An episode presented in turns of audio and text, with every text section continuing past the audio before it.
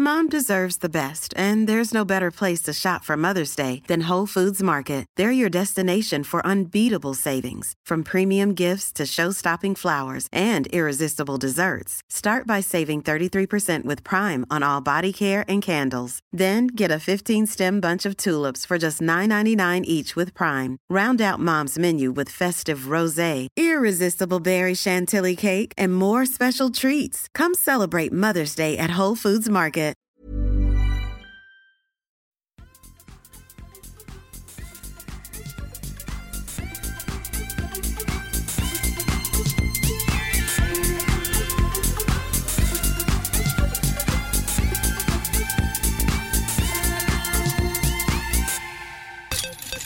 Hongkong och ur spår. Här kommer ett nytt avsnitt av Kedja ut. Vilket är rivande intro. Eh, Jag heter Tommy Bäcke och är numera känd som Nalle Puh. Eller hur Nicke? Ja, Nej, det har jag inte sagt att du är som Nalle Puh, men... Kalle Anka. ko- Ja, Kalle Anka och, och Nalle Puh är i maskopi kring detta med kläder och eh, lite annat sånt. Ja. Eh, Kanske kommer in på det lite senare.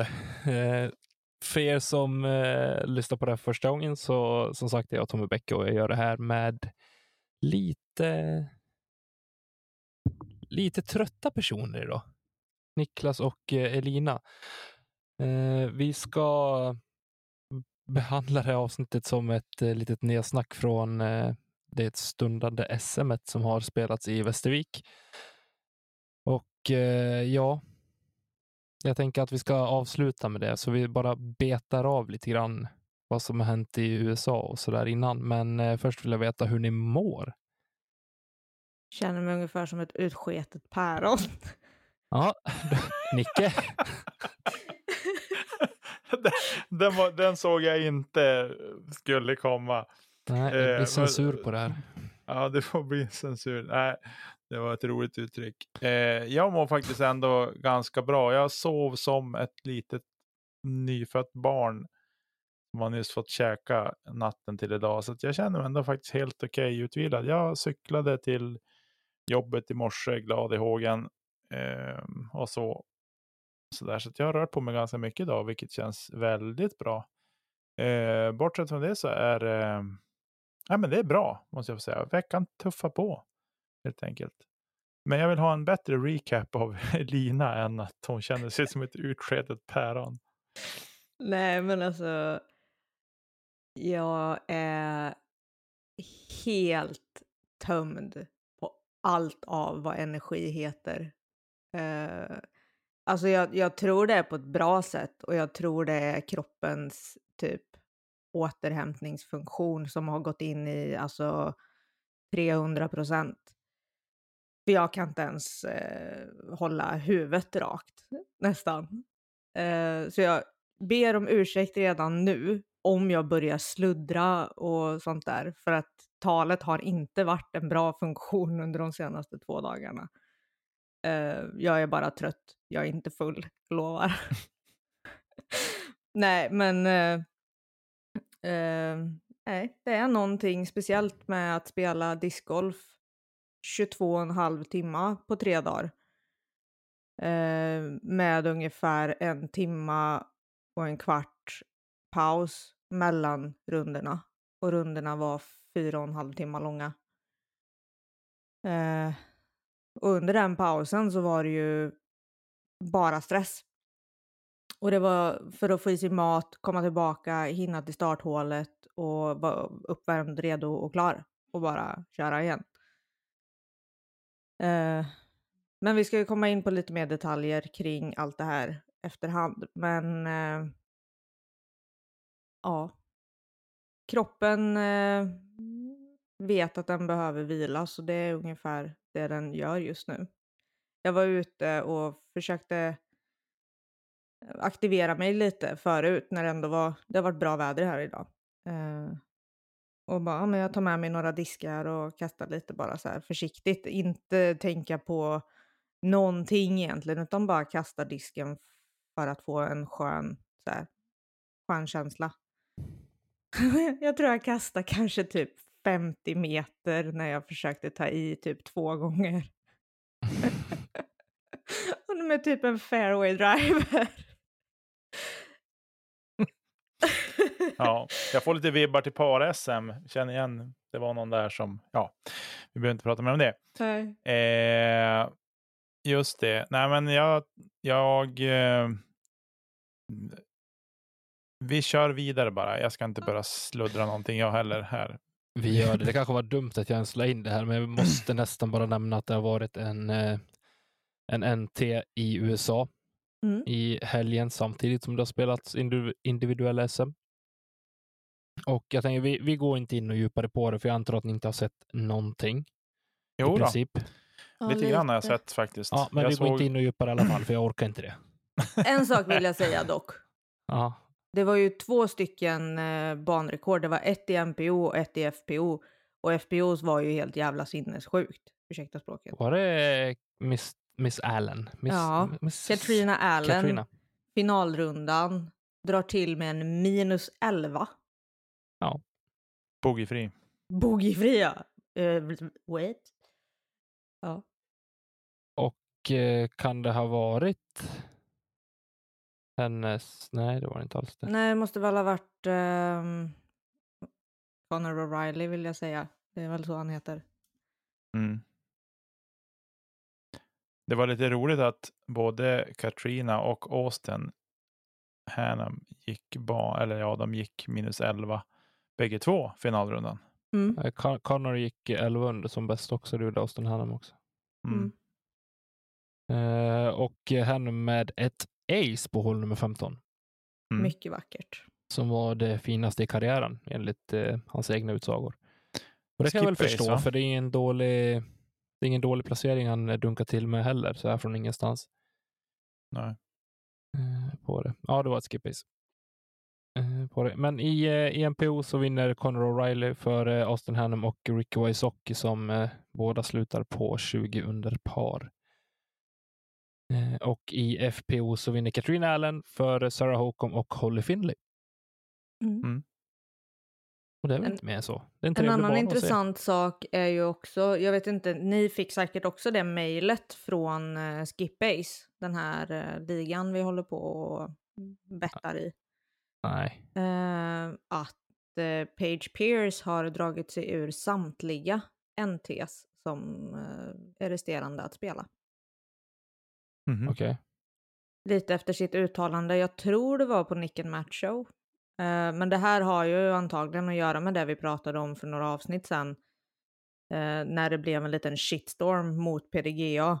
När de skulle spela eh, tre banor som inte var mästerskapsbanor eller anpassade banor utifrån eh, att spela en NT Mm.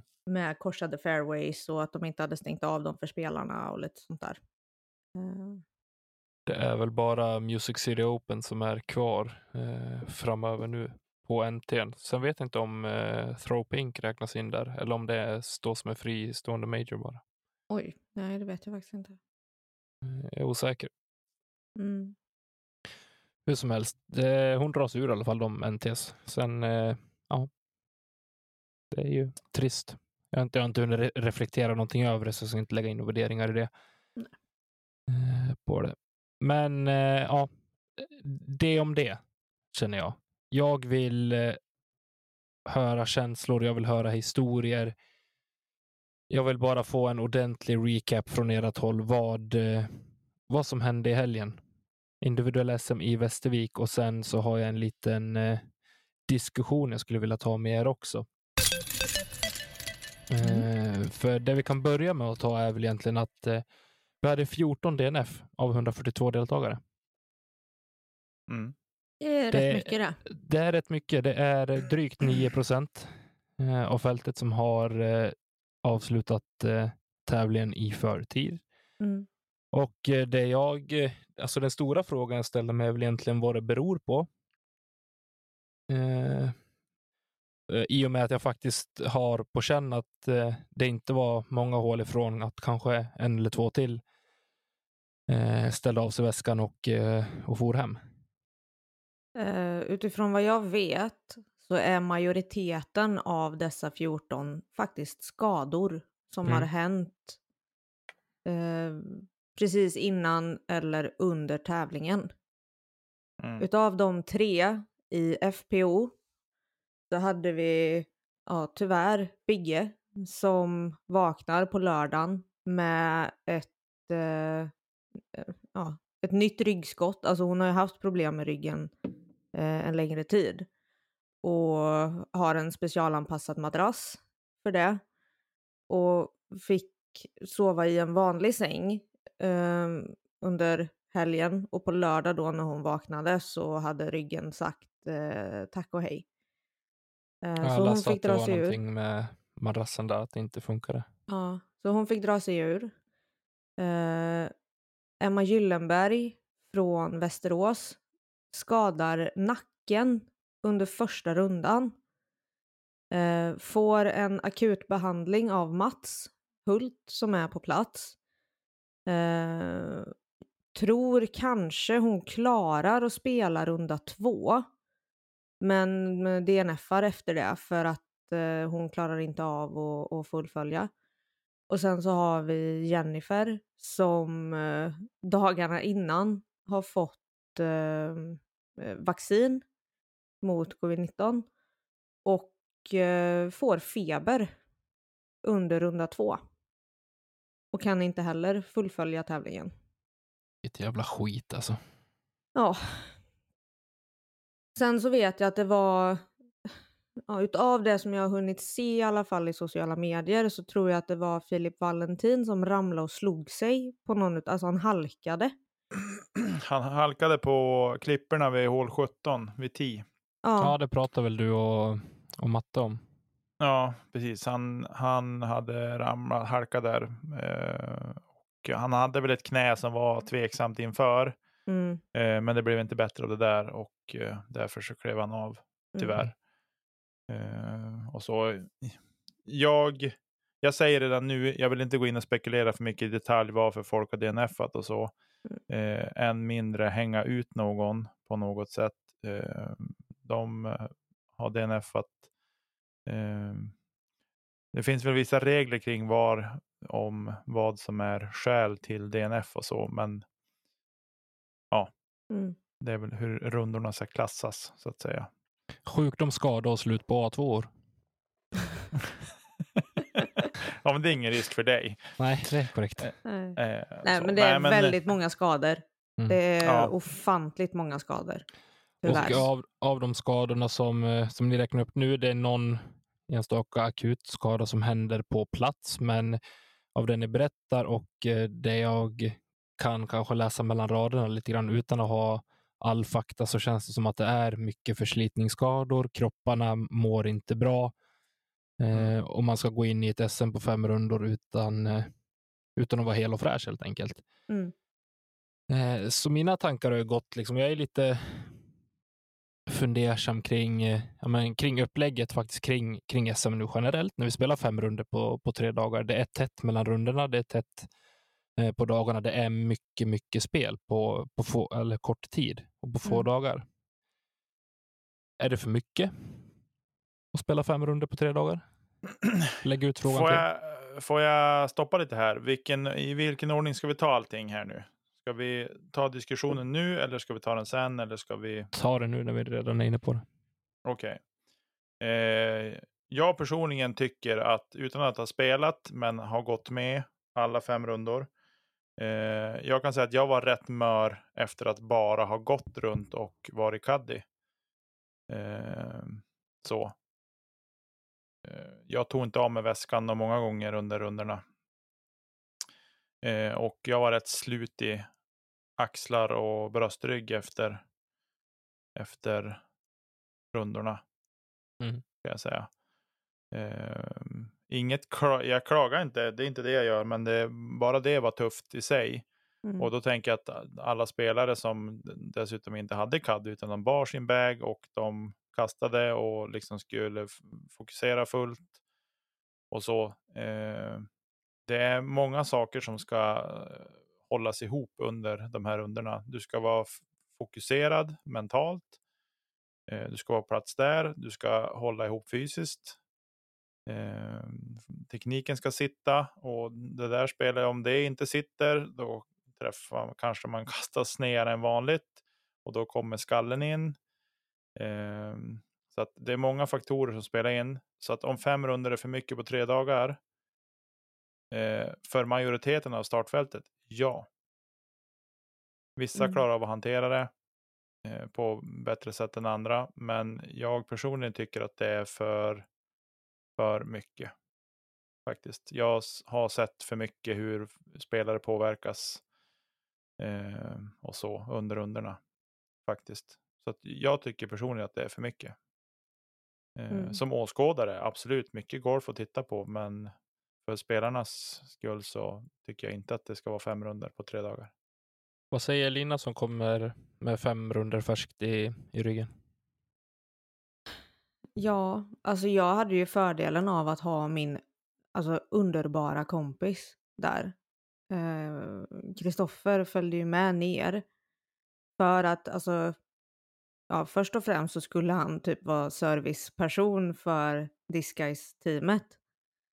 Eh, men i och med ryggen då som har bråkat med mig under tre veckor så erbjöd han sig att eh, faktiskt vara caddy åt mig alla fem runder. Och jag tror att det har ju räddat att jag kunde genom, alltså att jag kunde slutföra. För jag tror som Nicke sa i livesändningen för FPO för de som såg den. Det var inte mycket energi kvar i kroppen där på hål 18. Eh, Eh, och då har jag ändå inte burit min egen väska. Ehm, alltså om man ser det i grova drag. Om vi dam då som gick runt 300 kast på helgen på de här fem rundorna. Vi har ju ställt av och tagit på bagen minst 400 gånger. Under de här dagarna. Mm. Och bara en sån sak. För, men grejen är, då är det bara när du själv kastar som du ställer ner väskan. Och på tee och då runt uppvärmning har jag räknat. I grova drag. Eh, det gör ju dessutom att du lyfter ju alltså hela bagen. Jag vet inte vad era bägar väger men det är säkert runt en 5-6 kilo. Som man lyfter liksom upp och ner. Och inte med böjda knän eller något sånt där. Så att det sliter vansinnigt mycket på ryggen. Och bara göra en sån sak. Och då ska du dessutom kasta 300 kast också. Så att, och lite som jag sa i början, alltså våra runder var fyra och en halv timma. En uppvärmning gör man, en lång uppvärmning kanske är en timma innan man börjar. Mm. Men efter två spelade hål är du ju kall igen. Det spelar ingen roll ifall du har stått och värmt upp och stretchat och aktiverat muskler och det ena med det tredje. För att när du har gått en timma och spelat fyra och ett halvt hål. Det funkar inte då. Det är liksom, du hinner bli kall. Jag såg att det var folk som gick runt liksom i, i shorts och, och underställ i princip, eh, finaldagen. Jag gick runt i underställ, piké, hoodie och väst majoriteten av rundan. Och det var i vägen för mig när jag skulle kasta. Men det var liksom antingen det eller bli kall. Och bara det var ju liksom en avvägning, men det är ju mycket på grund av vädret såklart.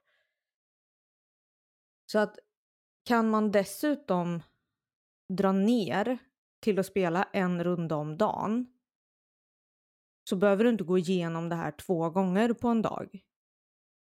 Och det tror jag verkligen skulle spara på kropparna i slutändan. För att det är skillnad på att spela fyra och en halv timmar på en dag eller nio timmar på en dag. Och utav de nio timmarna så får du kanske i bästa fall sitta ner och ta igen dig i 40 minuter medan du kastar i dig mat.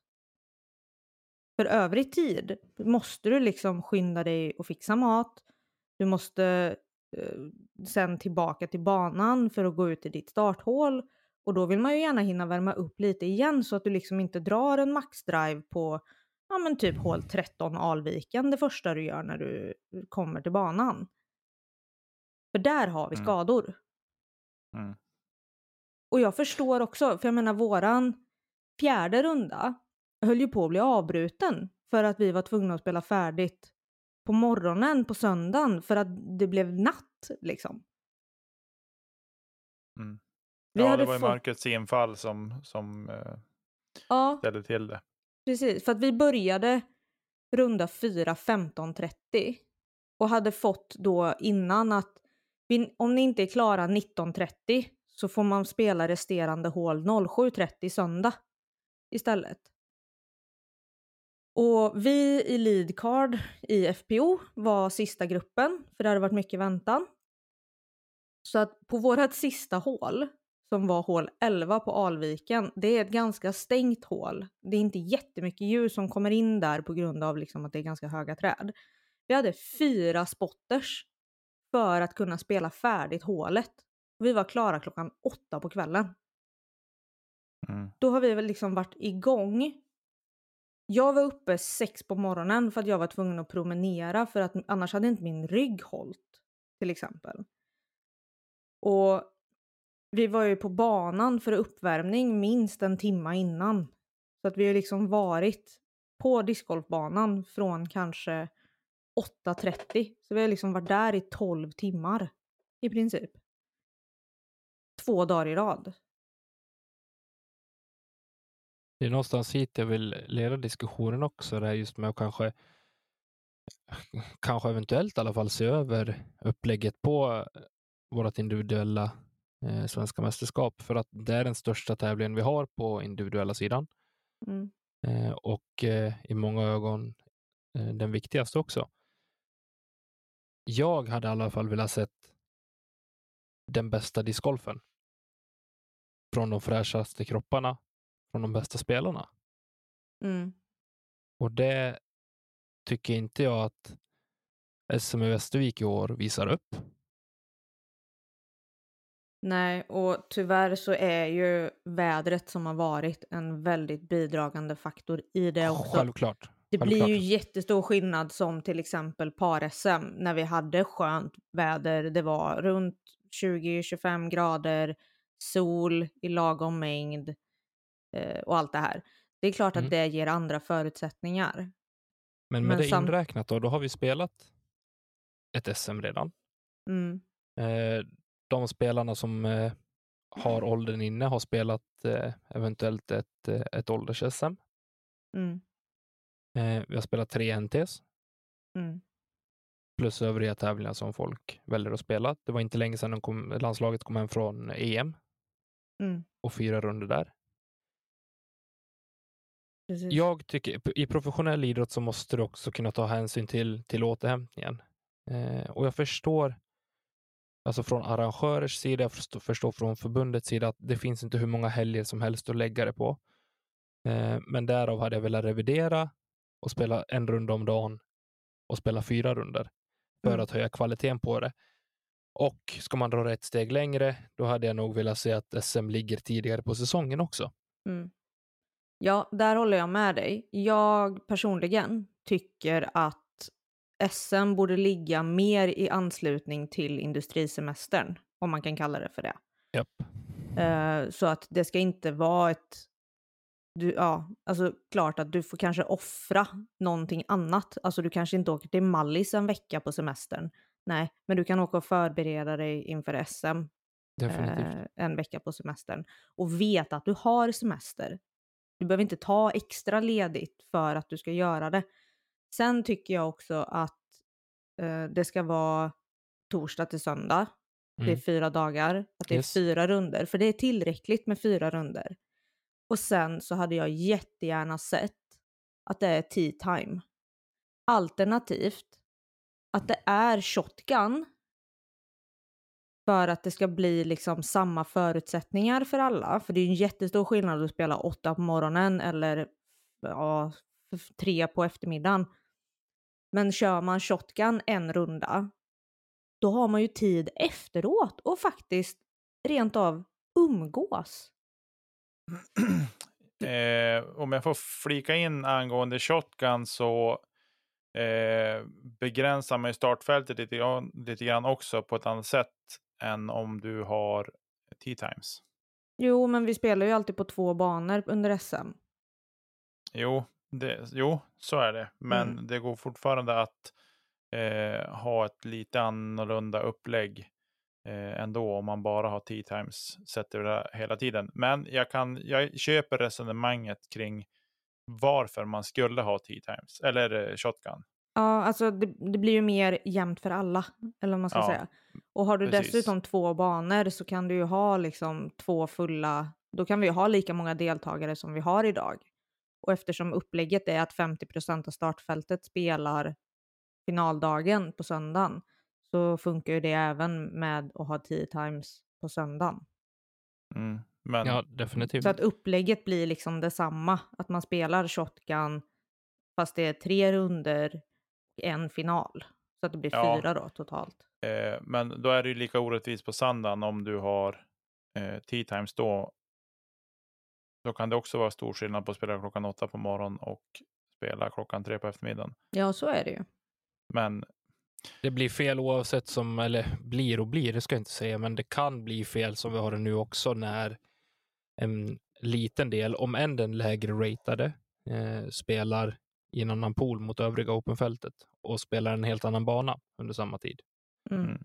Där blir förutsättningarna inte heller de samma. Så jag tror inte att vi ska hänga upp oss för mycket på exakt samma förutsättningar, för det går inte att förutspå. Jag hade personligen helst sett eh, T-times eh, på alla runder Mm. för att du får någon... Ja, vad har jag för, vad har jag för, för underlag för det egentligen? De Eh, gjorde nej, men väl det så på känns mer EM. prof- Ja, EM var ju 10 times för alla. och jag, det känns mer professionellt Mm. att ha det så. Eh, och ha, ta det på rating också då. Mm. Eller ta Mm. första, dela upp dig i, i pooler också, precis som när du anmäler dig. Ja, men då får du anmäla dig till den T-time du känner själv att du vill spela. Anmäl dig i en boll. Ja, fast inte på ett SM kan jag tycka. Nej. Jag, jag köper orsaken men inte på ett SM. Men det jag vill komma till, det här med förutsättningar också. Det är ju att om man spelar två banor och man har som vi har haft nu poolspel där eh, topp 72 har börjat spela på den ena banan och övriga i MPO eh, har spelat tillsammans med FPO på den andra banan. Mm. Så är ju samma sak där att man har olika förutsättningar för att scora på banorna. Jo, men då var det Eh, så. Så att eh, jag tycker att jag tror man ska bestämma sig för ett upplägg och jag tycker personligen som er att, eller som alla från Tommy eh, angående T-times på alla fyra eller på alla runder som ska spelas. Mm. Eh, och jag tycker att SM ska gå över fyra runder på fyra dagar istället. För det är ändå den största tävlingen vi har på svensk mark från förbundshåll Mm. då tycker jag att det, det, folk får rätta in sig efter det. Eh, Jag köper inte de här, det här snacket om att ja, det är problem med ledighet och, och sådana saker. Vi är ute i så god tid från förbundshåll med datum och spelplatser att folk kan lösa det. Det, det ska inte vara eh, ett problem. Nej, men, och, och vill man, det här var vi inne och pratade på efter SM i, i Umeå också, att vill man delta på ett SM då löser man den biffen. Mm. Mm. Eh, någonting som slog mig. Det här var, blev väldigt spontant nu. Jag älskar det är spontant. Det är Ja. det bästa. Ta den på volley bara. För eh, inför i år så diskuterades det ju om damtid, men det insågs att eh, det var för tätt inpå. Så att inför 2022 så kommer ju faktiskt frågan tas upp i tid eh, för att det ska vara anpassat utifrån startfältet för MPO och FPO. Det som det kommer medföra är ju att man kommer inte kunna ha bara två pooler längre. Du kommer inte kunna ha pool A och pool B med hälften av eh, MPO och FPO. Så att istället då så kommer du behöva ha tre, eh, tre poler där i så fall MPO får spela förmiddag eller eftermiddag utifrån placering. på ena banan och så får FPO spela på den andra banan den ena dagen. Så att FPO blir en egen pool med att bara de är på den banan. Eh, Det fast är med i det, tanken. lös, det problemet försvinner i och med T-times. Yes, för då kan du spela alla MPO på samma bana första rundan exempelvis. Samtidigt Ja. som du spelar första rundan på FPO på den andra Ja. banan. Man kan ha samma Men- tidsschema på bägge polerna. polerna. Ja, men du, Ja. du slipper ju pooler i princip. Eller Jo. du behöver ha en A och en B-pool bara. Ja, Men, men, men, eh, ja. det blir inga mixade klasser i någon av polerna. Precis. Nej, och Det då var- kan man anpassa layouts och allting utifrån. Exakt. eh, ja. Exakt. Det som, blir, det som blir, om vi ska säga eventuell förlust för FPO, det är ju ratingräkningen. ja, fast det, att ni- det, nej, vi ska inte säga att det är en eventuell förlust, för det, kommer nej, det inte men vara. Det, det har varit uppe för, i diskussionen har det varit en, Mm. en faktor som har spelats in under diskussionen. Då tar vi bort. PDG också, så är det lugnt. Nej, jag skojar. Ja. Men Nej. eh, jag tänker att vi behöver hoppa vidare och jag tänker att vi, eller jag tycker att vi kom fram till en del bra saker i en diskussion, icke för en gångs skull. Mm. Vi sitter inte bara och hugger på varandra. Det är skönt. Nej, nej men det, det är väl bra. Vi var ju Ja. till och med överens. ja, precis. Hur ofta händer det? Jag vill bara poängtera att eh, det som gör mig mest ledsen eller som gör mig mest skärrad är att det faktiskt är nästan till 10 procent av startfältet som, eh, som inte avslutar tävlingen. Mm. Eh, det kommer inte att hålla i längden. Eh, jag, jag tycker det är synd Mm. Ja, på det. Sen om det bara beror på det här, det, det, jag- jag är fel man att svara på det, men jag kan bara spontan ja, och sitta och killgissa som vanligt. Men eh, när man tar upp samma diskussioner inom andra idrotter så är det oftast där just eh, tätheten mellan, eh, mellan matcher eller, eller runder som, eh, ja. som är huvudsamtalsämnet. Har Mm. du spelat Jenny eller Alviken Tommy? Nej, och vilken vad tur, vad kul att du leder oss in på det, för jag tänker att vi ska prata lite om banorna. Eh, för om vi ska hålla oss kvar lite grann vid det här med DNF-andet och skador och sådana saker så Ja. eh, både Jenny och Alviken är kuperade banor. Eh, och det gör också med de förutsättningar som var, där fredagen var snudd på regnfri, men blöt. Eh, efter skurar som hade kommit, backen hade inte riktigt hämna, hämtat sig. Eh, rätta mig om jag har fel Elina, men det regnade väl nästan ingenting under fredagen. Mm, Eh, jag tror inte jo, det. Det det, kom ska jag nog anse att det gjorde. Ja, Till men och från. Det kom väl någon, någon skur bara sådär, något kort, men inget som var ihåll. Det var inget ihållande regn i alla fall, ska vi säga, på Mm. fredagen. Nej. Eh, däremot när man klev upp på lördag morgon så var det ju, det regnade från alla håll. Det Då spelar det ingen roll. FML Det- tänkte jag. Ja, det, det, det regnade från alla håll. Man drog ner paraplyet och det kom underifrån och det var liksom Mm. eh, hej och. Och det det till, då tillför, det är ju att när man rör sig på banan och ska förflytta sig mellan hål framför allt, eh, så var det besvärligt, speciellt i slutet på Alviken eh, och någonstans ganska mitt i på Jenny som det var stökigt att gå helt enkelt. Man gick över klipphällar med lös mossa på, man går och spänner sig, man halkar till lite. Det är Mm. som när vi har spelat discgolf på vintern Tom, ungefär när det har varit blåis och sådär. Att man går och spänner sig och, och eh, lätt kan halka. Mm. Det är så här, halka inte, halka inte, halka inte, halka Nej, inte. precis. Och Och så, bara, så så drar man sig händer något så tvärspänner man sig och så blir det någon låsning eller sådär. Så att det fanns eh, det, det är lätt att det blir skador under en sån här tävling också. Och att man då börjar vara lite trött mot slutet på rundan till exempel. Eh, så är det ännu lättare att det händer saker. Så, men för att gå in på banorna. Eh, vilken bana ska vi börja med att bryta ner lite grann? Vi kan väl börja med Jenny. Tänker jag. För det var ju den vi spelade två runder bara. Finalrundan spelades ju på Alviken så den kan vi ju ta till sist. Ja. Eh, Vad ska vi säga om Jenny då, Elina? Alltså jag... Om vi ska se bort ifrån det som alla antagligen kommer klaga över från den banan, eh, vilket är T-padsen, men vi lägger dem inom en parentes. Den banan är jätte, jätterolig att spela.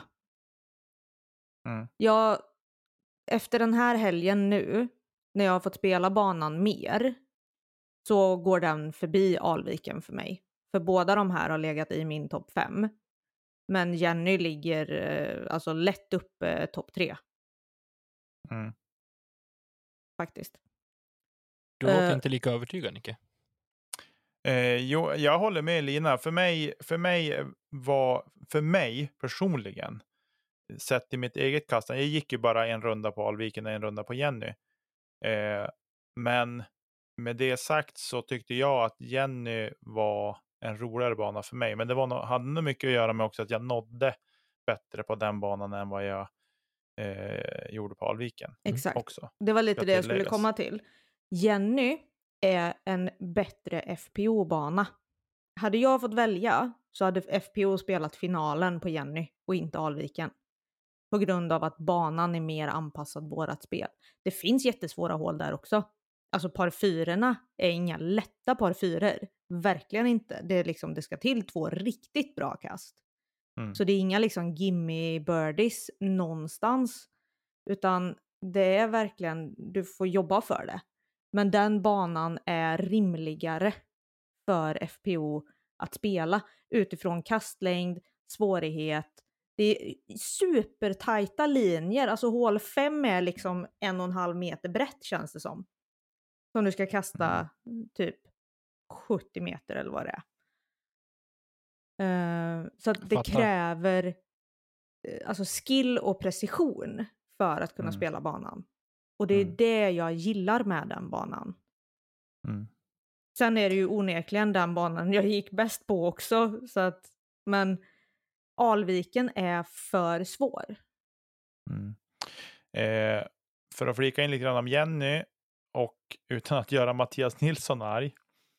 Eh, så det enda jag tyckte med det, alltså bortsett från T-padsen som vi har haft som en parentes, eller vi ska prata om dem också, men så den är, det är en gammal bana, jag tror att den är anlagd 93 eller något sånt där. Eh, och då kastade man inte lika långt.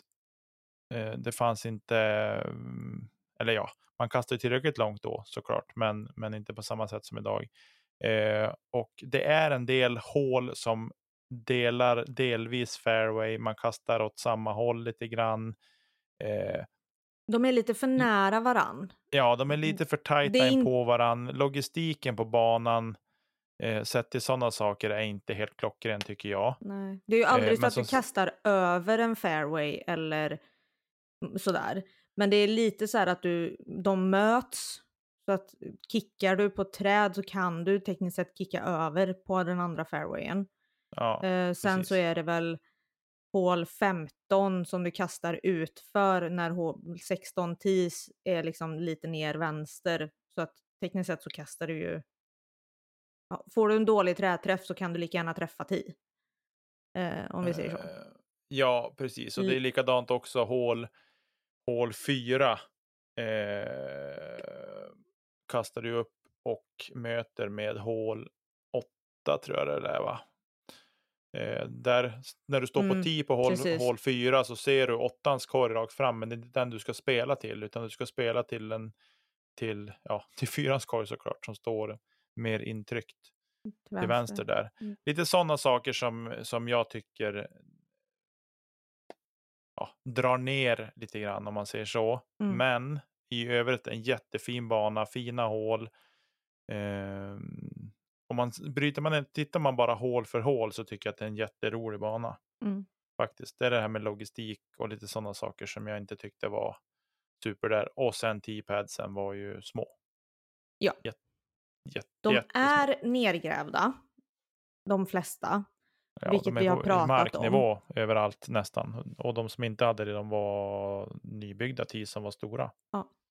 Så att, ja, de, det går ju. Alltså det funkar ju för vem som helst att ta sin ansats.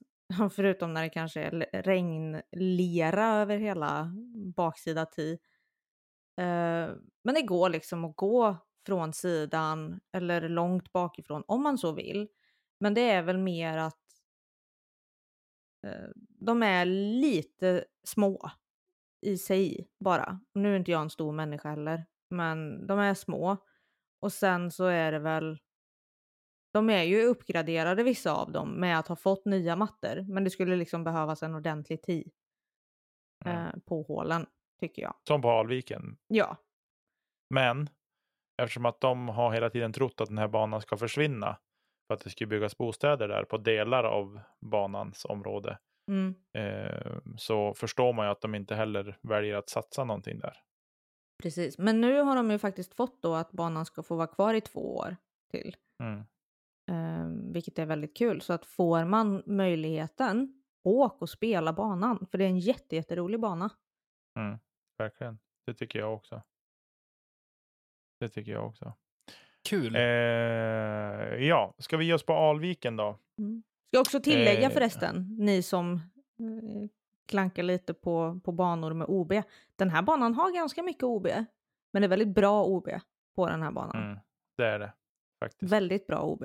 Så vill man Ja. ha lite inspiration till att lägga en bana så kan man ju åka dit och titta lite på sådana saker. Mm. För det blir lite lurigt, men det ska inte... Alltså det straffar egentligen bara men, dåliga, Dåliga kast. kast. Det straffar Mm. inte bra kast. Precis. Eh, Alviken då? Eh, jag säger shit vilken anläggning. Mm. Eh, jag har sagt det till andra också, men jag får lite terminalen-vibbar eh, av anläggningen som sådan. En fin driving range, en bra putting green. Eh, parkeringen, ja, Mm. sådär. Men, men det, banan är ju som sagt inte så gammal heller, så där finns det väl utvecklingspotential. Eh, men i övrigt så tycker jag att det var en skithäftig anläggning som ändå inne, alltså den är på ett ganska litet område eh, faktiskt. Och hur, då, nu ser Lina ut som att, nu vad säger jag nu, men jag tittar på min stegräknare på klockan Mm. och den ger en ganska god indikation på att den är inte så lång att gå runt den där banan. Eh, Alltså jag har ju känslan av att den är skitlång. Ja, det hade jag också. När jag gick den, alltså när jag spelade den så tyckte jag att shit vilken monsterbana det här. Det måste vara 12 000 steg på att spela sig runt den här banan. ja. Eh, men när jag kom hem på kvällen och har gått runt både Jenny och Alviken och har 15 000 steg. Då blir jag så här. Okej, så att då dagen därpå när vi spelade eh, Alviken först. Och tänkte, nu ska jag kolla efter, efter rundan vad jag hade. Och då hade jag knappt 8000 steg. Mm. Efter Alviken. Så att, eh, Då måste ju Melker hållit sig på fairway ändå. eh, ja, eller att han helt sonika fick gå själv till sin disk. Ja. eh, många gånger också. Nej, men eh, det är klart, det hade blivit, det hade blivit mer steg om, man, om jag hade spelat den såklart. Mm. Det, det hade det blivit för att jag hade varit så mycket off the fairway. Eh, men ja, nej, men jag tyckte det var grymma T-pads. Hatten av. Det är eh, bland de bästa jag har spelat på. Mm. Helt klart hittills. Eh, Håldesignen. Ja, jag har inte brytit ner den så mycket som att jag har bara spelat eh, ett varv där och sen gått med och sett och då tänker man inte lika mycket eh, på sådana saker. I alla fall inte jag har gjort det. Mm. Eh, några hål tycker jag väl är eh, sådär.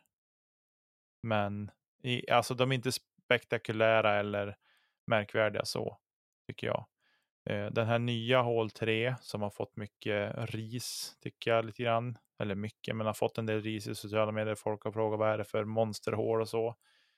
Eh, 280 meter par 5 i skogen.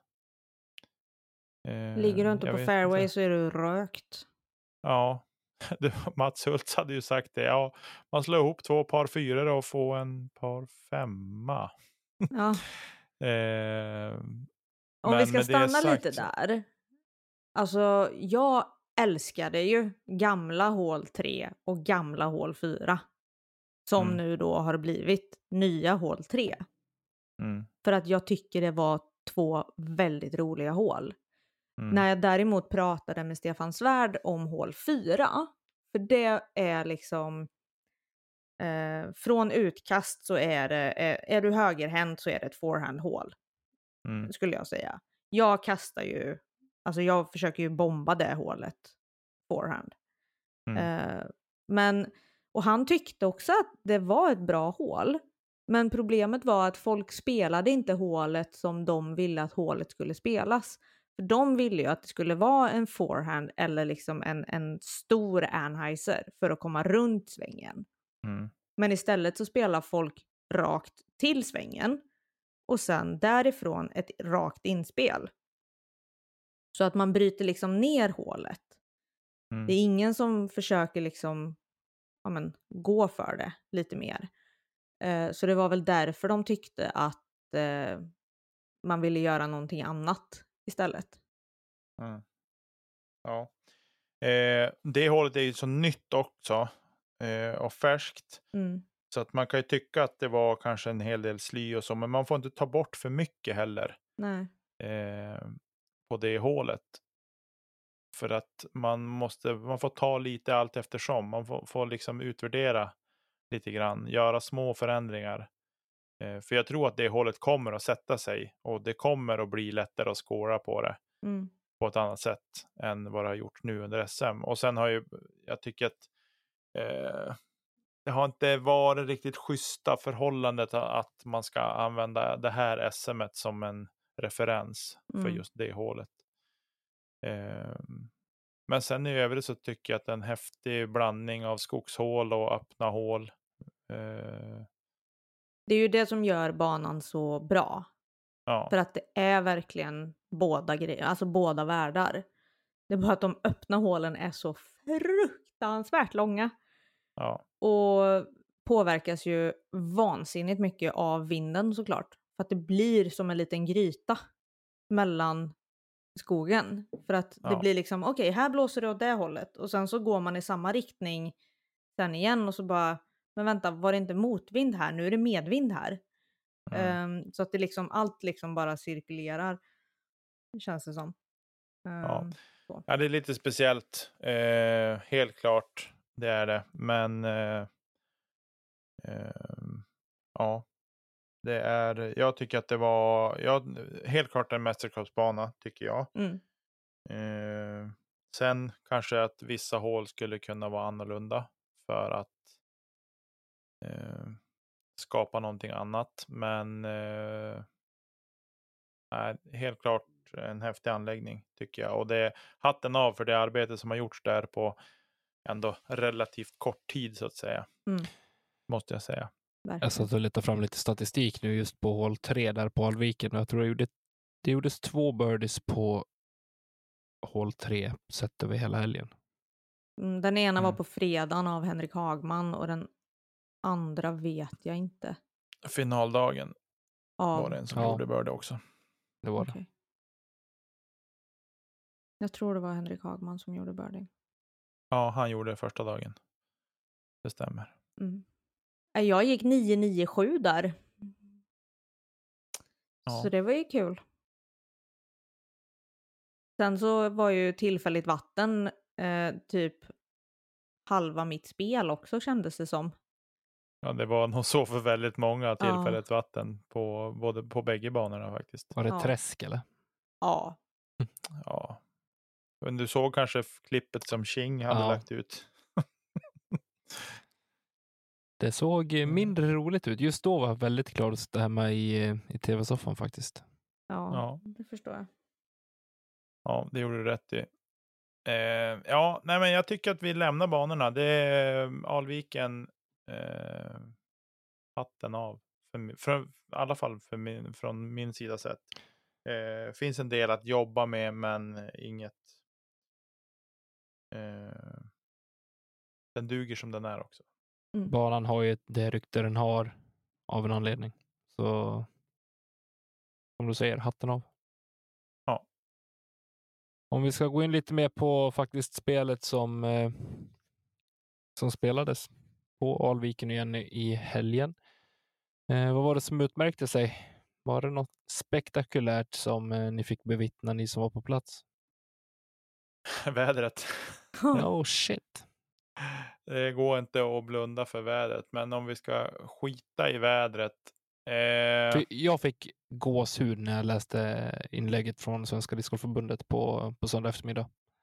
mm, jag med. Eh, Så just upplevelsen av sig, oavsett vädret, så är det ju ett, ett mästerskap att, att minnas och ha med sig framöver. Mm. Så är det. Eh, ja, vilka utmärkte sig? Om vi, alltså för mig. Eh, nu ska jag försöka säga det här utan att klappa ihop. Eh, men för mig är eh, hela 2021s prestation. Det är att Hanna Jansson knatar sig igenom hela tävlingen. Mm. Ni som såg henne. mm, Nej. Jag är, så, jag är så snabla djupt imponerad av henne och hennes fighting. Skalle alltså. Mm. Eh, haltar runt. Svårt att ta sig över hinder på transportsträckor mellan hål. Hon hade med sig sin underbara gubbe Stefan som hjälpte till, stöttade henne, han bar hennes bag. Han fick ju plocka Eh. upp hennes diskar. Alltså Ja. hon, hon hade sådana ryggsmärtor som liksom gick ner i lårmuskeln så att hela låret krampade för Mm. henne. Nej, Eh, det, det, hon, hon ska baske mig ha årets prestation. Det, för mig finns det ingenting annat som toppar det. Eh, Linus är en klass för sig i Sverige. Mm. Eh, Ja, det visar så- om inte annat återigen. ja, Det, jag håller hans prestation sjukt högt. Men det Hanna får fightas emot förutom väder och, och liksom konkurrens från andra spelare. Även då fightas med sin egen kropp. Eh, nej, det är... eh, No offense Linus, men Hannas prestation eh, överträffar det mesta den här tävlingen. Det är det jag som, som eh, jag bär med mig mest faktiskt.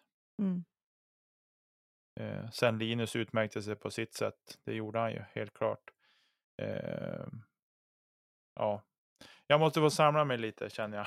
Elina får väl fylla i i någonting här. Ja, alltså jag gick ju ändå med Hanna och jag bodde ju med Hanna hela helgen. Eh, och hon, hon sa ju det liksom att efter varje kast som hon gjorde så svartnade det för ögonen i liksom tio sekunder. Hon, eh, ja, hon fick liksom eh, gå och och stötta sig på Stefan för att ens ta sig fram. Så att hon ens, alltså det är en sån fruktansvärd mental styrka och bara kunna alltså, pressa sig igenom. Sen om det är så jävla smart? Ja, Hanna, det vet jag inte. Men alltså, hon lyckas ändå trots detta ta en bronspeng. Mm. Och det är klart att hon, hon känner ju att hon är ju besviken för att kroppen liksom ger upp för henne. Den håller 362 dagar på ett år, men inte när det betyder som mest för henne. Mm. Men och att då bara ja, men pressa sig själv igenom det här. Jag tror ingen annan hade klarat det på det sättet som Hanna gjorde. Mm, Inte presterade den golfen hon presterade. Nej. Nej, det När- jag, jag, jag tas ju lite grann alltså, eh, efter det ni berättade just om Hannas eh, egentligen hela SM eh, med hennes smärtor och sådär. Det jag funderar lite grann mer på är ju framtiden nu. Hur kommer hennes kropp att reagera och hur kommer hon att reagera Mm. eh, på det? Det kommer vi säkert få, eh, få veta när vi pratar med Hanna närmare också, men eh, jag hoppas inte att det har varit förgäves Mm. för henne. Eh, Jag utan hoppas. Jag, jag ser ju en, en lysande framtid för, eh, för Hanna. Verkligen. Verkligen. Det jag hoppas är att Hanna tar kontakt med eh, Mats Hult och försöker att jobba tillsammans med det här. För när vi kom på söndagen, alltså Hanna hade så vansinnigt ont. Mats var där på plats och skulle försöka se vad han kunde göra för att hjälpa henne.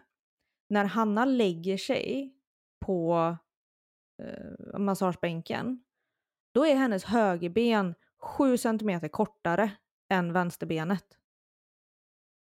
Alltså jag tror inte ni förstår hur mycket, alltså ni, ja, men Jo. föreställ er hur mycket sju centimeter är. Och så ska du tänka dig att du ska gå med det. Du ska gå med ett ben som är sju centimeter kortare. Alltså att man haltar, det är ju väl inget konstigt, men tänk då smärtan det blir. Ja, det är, jag, eh, jag, eh, jag vet inte riktigt vad jag ska, jag får inte ord riktigt, känner jag. Eh, Det är otroligt starkt, men det är också, ja, som sagt, jag hoppas att det inte ska sätta käppar i hjulet förrän eh, framöver. Här. Nej, verkligen inte. Eh, det vore så djupt tragiskt om det eh, blev något. Men det, alltså, eh, jag tror att det där kommer hon att, kunna få bukt med och eh, träna upp kroppen eh, och få till det. Det känner jag mig ganska övertygad om. Definitivt. Eh, faktiskt. Vi hoppas på det, såklart. Eh, Precis. Men när vi ändå var inne och berörde Linus lite grann. Ja, det är som du säger Nicka, han är en klass för sig. Jag, eh, jag vill bara se vad han kan åstadkomma på de stora scenerna. Jag vill Ja, att han ska ut internationellt. Jag vill att han ska ge smisk på amerikanerna. Ja, det tror jag att han kommer att göra också. Ja, det kommer han garantera Eh. det, det måste bara ske. Eh, och jag vet inte vad, vad vi ska behöva göra för att eh, det ska ske. Riktigt. Eh, nej, men han måste ju känna att han vill satsa själv såklart. Ja, självklart, självklart. Och, och sen får ju vi alla andra runt omkring stötta på det sätt som, som går. Eh, jag... eh, Vi får väl se vad som händer helt enkelt och om Innova som är hans sponsor eh, tar sig samman och eh, eh, ja, tar över honom. Får hoppas på det. För i dagsläget så är han... Det, är han vi har i dagsläget som kan göra stordåd. Ja, eh, som jag ser det. Eh, I övrigt så är det så här fortfarande lite grann. Jag har, det finns en kille som, som kittlar mig lite grann och det är Josef Berg som eh, jag satt och hoppades på innerligt skulle knipa en pallplats. Och vilket han var nära att göra inför eh, eh, de sista hålen som återstod. Han, eh, han hade två hål kvar att spela när, när leadcard eh, hade, eller han, han hade spelat klart och leadcard hade två, två hål kvar att spela. Och där ja, lyckades de inte att eh, hålla sig undan pallen, Helleblad och, och Svärd, vilket är väntat mm. till viss del. Men jag hade någonstans hoppats på att Berg faktiskt skulle rå åt sig en, eh, en pallplats. Han gör en fantastisk eh, sista runda. ja precis. Eh, Eh, det är eh, det som är eh, också, om vi är inne på prestationer så går det inte att sticka under stolen heller med att Helleblad och, och Svärda är på pallen. Eh, en liksom Grandmaster och en Master-spelare som är de närmsta, som är närmast Linus. Mm. Eh, det är också, det är spektakulärt, det är imponerande. Eh, Och någonstans visar ju faktiskt rutinen här också, både Hellblad, Svärd och även Emil Dahlgren som eh, eh, delar fjärdeplatsen med Josef mm. är där. Eh, och jag tror att det är mycket, mycket rutin av att ha spelat de- den här typen av tävlingar och eh, ha spelat framförallt i det vädret som, eh, som var i Västervik. Ja, och sen hade de ju hemmabanor också, ska tilläggas. Eh, vilket såklart väger in att man vet mm, diskar och linjer och sådana saker spelar in Mm. såklart. Men eh, helt klart imponerande. Eh, jag hade glädjen att få gå eh, ett varv med, eh, ja, tillsammans med Helleblad då, Melker och han spelade på samma kort. Och eh, det var intressant att se honom spela. Man har ju hört hans namn och, eh, och sådär och sett något klipp och sådär med han. Men nu var det intressant att få gå nära in på och se honom spela. Det är lite imponerande också. För att eh, Helleblad är ju en, en väldigt meriterad spelare. Mm. Men det här är hans första mästerskapsmedalj i Open. Mm. Individuellt va? Mm. Ja. Eh, och han sa det så bra på, på prisutdelningen också. Ja, andra plats är det finaste man kan, man kan eh, få i Sverige just nu. Eftersom Ja. att Linus är en klass för sig. Ja, så är det ju. Eh, Alltså, det går inte att komma undan. Eh, jag ser inte vad, vad man ska behöva göra för att eh, ja, slå honom i år. Mm. Ja. Någonting jag tycker var så vansinnigt vackert också. Det var att se Anders Svärd eh, på pallen. Hans tacktal ja. Ja, Uh, jag får gåshud när jag tänker på det nu. när du ja berättar det. alltså jag också. Det... Och se liksom hur rörd han blev av att få ta den bronspengen som han blev lite berövad av eh, 2019 på hemmaplan. Mm. Eh, mm. Och det att hans kompis Helleblad äntligen fick få sin mästerskapsmedalj. Mm. Eh, det var det var, det var stort att få vara på plats och se det där live faktiskt. Det är, eh, jag tänkte faktiskt väldigt mycket på dig Tommy eh, när vi stod där, eller när jag stod där. Och alla vi andra också. Du hade älskat att vara där kan jag säga. Mm. Eh, Jag är ju lite att av du en känslomänniska. Och, Ja, men du pratar så mycket om det och just därför så tänkte jag extra mycket på det. För vi har ju pratat ganska mycket sånt också. Eh, det här med känslor och sådana saker och då gör det att det är eh, jag hade så önskat att du hade fått vara där helt enkelt. Jag önskar att jag var där. Eh, Mm. Mer än så behöver jag väl inte säga. Det, Nej. det är klart att man önskar att man var där. Precis. Eh, Men ja. något, när vi ändå är inne på det här med känslor. Jag vet inte om ni som kollade på liven tänkte på det. Men eh, ungefär där i att vi skulle göra våra sista inspel i FPO på hål 18. Ehm, eller efter att jag spelar fram till korg på hål 18. Då är det en Niklas Nyman som blir vansinnigt tyst i kommenteringen. Och jag kan ta på mig skulden för det. Um, för efter mitt liksom sista kast, då fattar jag att det är snart över. Och jag har ändå lyckats att, att ta en andra plats i, i tävlingen. Eh, så att när jag lägger ner mina grejer i bagen så öppnar sig Niagarafallen och jag fullständigt klappar ihop. Eh, alltså tårarna liksom forsar och det, alla känslor kommer på samma gång.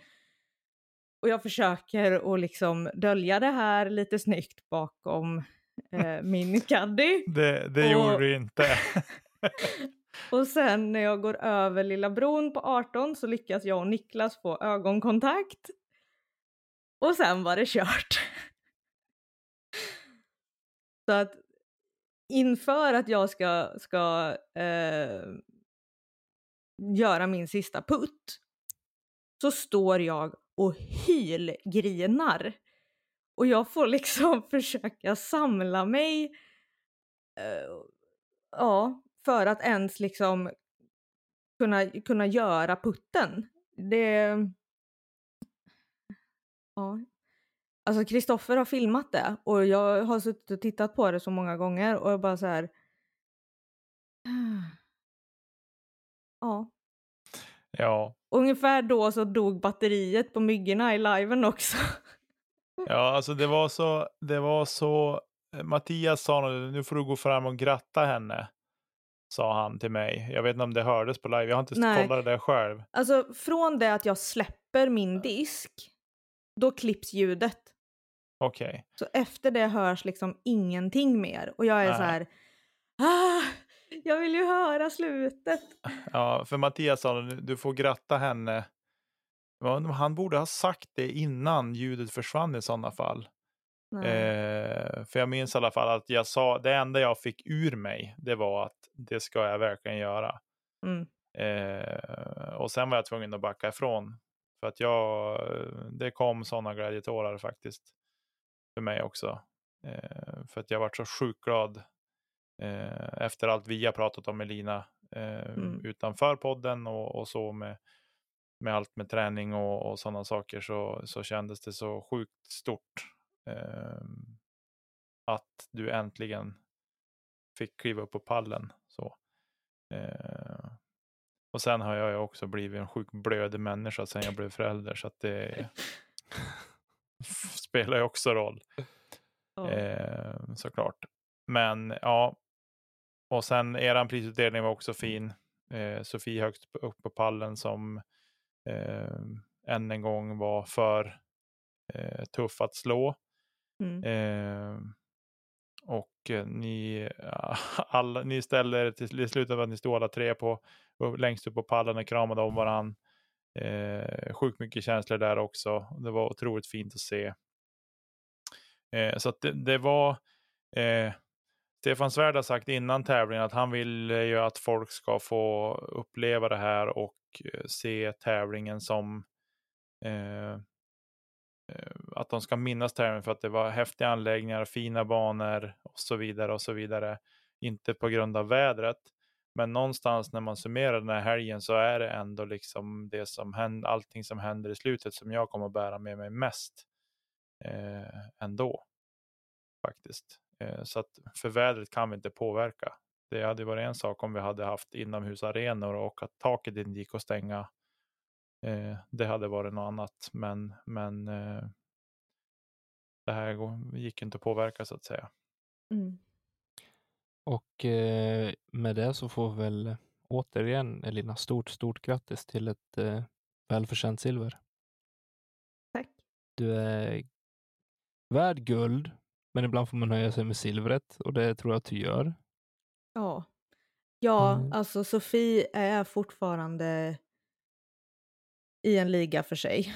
Mm. Ehm, och det var någon av mina kompisar, jag kommer tyvärr inte ihåg vem, men eh, personen summerade i best of the rest. Och det är verkligen så det känns. Mm. Det hade varit jättekul att kunna utmana Sofie redan i år. Men det, det visste jag innan. Det var som när vi pratade, jag förväntade, alltså. Jag hade väl förhoppningar om att kunna komma topp fem. Men pallen var liksom utom räckhåll kände jag. Mm. Då skulle jag behöva spela riktigt, riktigt bra. Om det skulle, skulle vara så. Jag tror jag pratar Eh. för, för både mig och Nicky när, vi, eller när jag säger att vi är otroligt stolta över dig. Och eh, Mm. fantastiskt eh, välförtjänt. Tack. Så. Eh, vi, har väl, vi har väl egentligen tagit resultatet lite grann, pallplatserna. Eh, men lite snabbt så kan vi säga att eh, Anders Svärd förtydliga. Anders Ja. Svärd tar tredje platsen i MPO, andra plats Jonas Hellebrad och högst upp på pallen då Linus Karlsson. Eh, och i FPO så har vi Hanna Jansson på tredje plats, Elina Rydberg på andra plats och högst upp på pallen Sofie Björlycke Mm. för sjätte gången. Mm. Femte raka. Femte raka och sjätte guldet totalt sett. Och det blev väl som våra, som våra lyssnare hade förutsatt också. De flesta trodde på Linus och eh, Sofie. Sen eh, Mm. var det några som stack ut hakan och sa både Elina och eh, även Matilda. Eh, någon trodde på Hanna, Hanna. definitivt. Mm. Och eh, i, i herrklasserna så var det några till. Eh, Svärd, men Max och Josef var väl eh, två favoriter också. Mm. Eh, en liten parentes här. Eh, jag har ju nederlagstippat Emil Dahlgren. Både på par-SM och, är, och även nu lite grann på, på individuella SM. Eh, och ändå så är han ju där till slut. Och jag pratade med honom efter finalrundan och liksom ja, men ändå på något sätt gratulerade han till en väl genomförd tävling och så. Och då sa han att ja, du ska elda på lite mer. Så kanske jag hade spelat lite bättre. Eh, så, Vi ska så att- fixa det till nästa år, Emil. Men det kostar. Ja, nej, Emil är en grym spelare. Det går inte att säga någonting om. Eh, som håller Sverige elit faktiskt. Mm. Eh, ja, det var en liten parentes här i slutet. Vi kan hoppa vidare eh, i Ja, slutet här. bra jobbat allihopa som, eh, som var där och spelade. Jag är otroligt imponerad av, eh, av alla som eh, for dit och, eh, och genomförde tävlingen. Mm. Mm. Delvis eller Tack. helt. Det, det spelar ingen roll. Det, med det värdet och de förutsättningarna så otroligt starkt. Jag hade inte gjort det själv. Det är därför jag den här gången faktiskt tycker att eh, en tävling är värd mer än att bara vinna. Mm. Mm. Eh, så otroligt stort. Ja. Bra summerat. Med det sagt så lämnar vi väl SM 2021 och blickar lite framåt då. Mm. Tänker jag. Eh, I helgen så kan väl bara börja nämna att Erik Mellgren anordnar sista deltävlingen i Svenska Amatörtouren i Falköping denna gång. Mm. Eh, Det var länge sedan vi pratade om Mellgren. Så jag tycker vi, Mm. vi, vi, borde, vi slänger in honom här och ger honom en liten hyllning. Lycka Mm. till i Falköping. Eh, och må det bli en fin finaltävling. Sen eh, ska vi faktiskt spela Disc Golf Pro Tour i, eh, eller vi ska inte, jag säger alltid så att vi ska spela. Det ska spelas eh, MVP Open på Alltså, I din wish att vi hade spelat. korrekt. Nicke önskar nog också det. Nu äntligen Nicke är det dags. Mm. MVP Open Kräm så de där blir kräm på det- liven. och så blir det världens sämsta skit att Lesoth inte är med för att han sitter i någon himla karantän. Skit. Mm. Men det är Jussis fel. Alltså det är så typiskt. Det Ja, är så sjukt liksom- typiskt. Hyfsade hemmabana, då får han inte vara med Nej. på grund av karantänsregler. Det är... är det efter han var eh, i Europa eller? Mm. Är det så Ja, länge? jag tror han har varit, det är för det och sen tror jag han har varit någon sväng till Kanada också. Jag tror Mm. att det är någonting här som spökar. Ja, Jag det. läste bara att han var besviken över att han inte skulle kunna komma och spela, tyvärr. det är ju Eh, fullt förståeligt. Ja, det känns lite trist för att man vet att han kan spela riktigt bra golf på den banan och han kan banan väldigt bra också. Men skit i det. Predictions. Eh, jag sätter mina dollares på Calvin Heimberg. Mm. Jag säger Ricky Wysocki. Jag säger Drew Gibson. Yes. Bra Elina, jag hade han som en liten bubblare. Ja, Men nu behöver nej. jag inte det. Nej men det har varit så många skogsbanor nu. Där liksom Drew har så här varit lite sneaky. Han kastar lite bass bara så ordnar det sig. Han har Ja. ju blivit någon att räkna med de senaste veckorna. Och jag tycker Ja. att det är skitkul. Ja, Så nu. Jag håller på honom. Ska vi inte jinxa här? Ni, ni är bra på att jinxa. Jag ska inte jinxa. Jag, Jag, håller eh, självklart på Chris Dickerson, men eh, Ja. Ja. Nej, Alltså Drew växer. Mycket. Gör han. Mm. Mm. Speciellt nu liksom senaste månaden. ja. Tävlingen jag. spelas 3 till 5 september.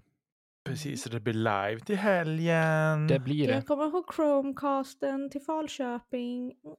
Ja, just det. Det är Falköping helgen också. Nej, det Nej, är, det är ju- mm, amatörtouren. Ja, Förlåt. Amatörtouren. Jag jag tänkte, ha, vad har jag missat nu? moraliskt stöd. Vad har jag missat tänkte jag. Mm.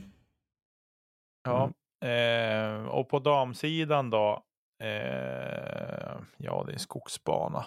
Det är väl typ Hocom kommer att segla upp som någon sorts hot om Mm. segern. Det kommer hon. Sa han med lite Eh. lätt fördärv i rösten. ja. ja. Ja, Jag, har så, jag får så ont i höfterna när jag ser henne spela. Ja. Men grejen är att det här har vi ju pratat om förut också. För att hon är ändå med uppe i leadcard på skogsbanor. För att det är inte längden som krävs utan det är precisionen. Och den har hon. Ja, För att kunna kasta liksom tajta linjer. Eh, sen hoppas ju jag i vanlig ordning på Cat. ja, jag tror att hon också kan vara med där. För det är ju ändå ett par bombarhål också. Mm. Där hon har en liten fördel. Jag är väl lite inne på samma spår som, eh, som Elina också. Hoppas på Katrin Allen såklart, men eh, nej, jag tror att eh, Page blir för stark. Ja. Mm. Faktiskt. På det. Jag vill slå ett litet slag för Harry Young också. Mhm. Mm. Med tanke på, på banan. Ja. Någon kommer att Säg vinna. att jag har fel då. Gör det bara. Jag sticker ut hakan och säger att någon kommer att vinna. Det är korrekt. Någon kommer komma två och sist också.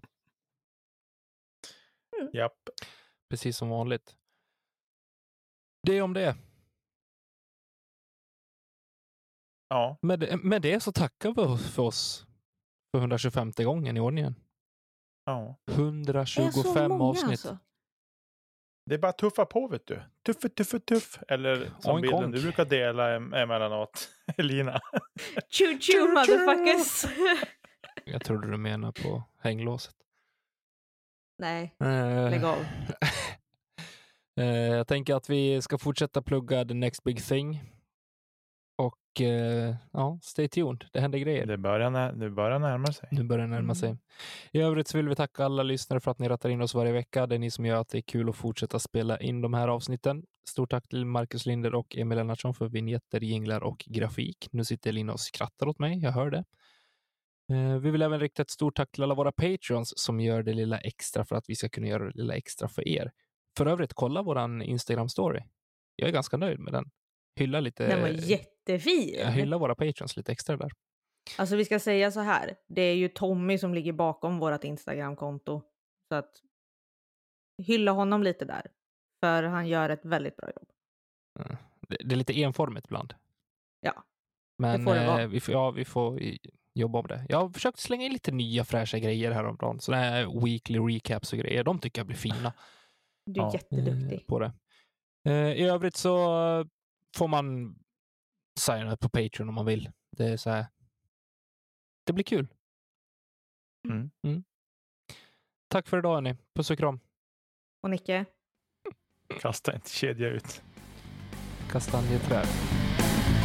Hej då.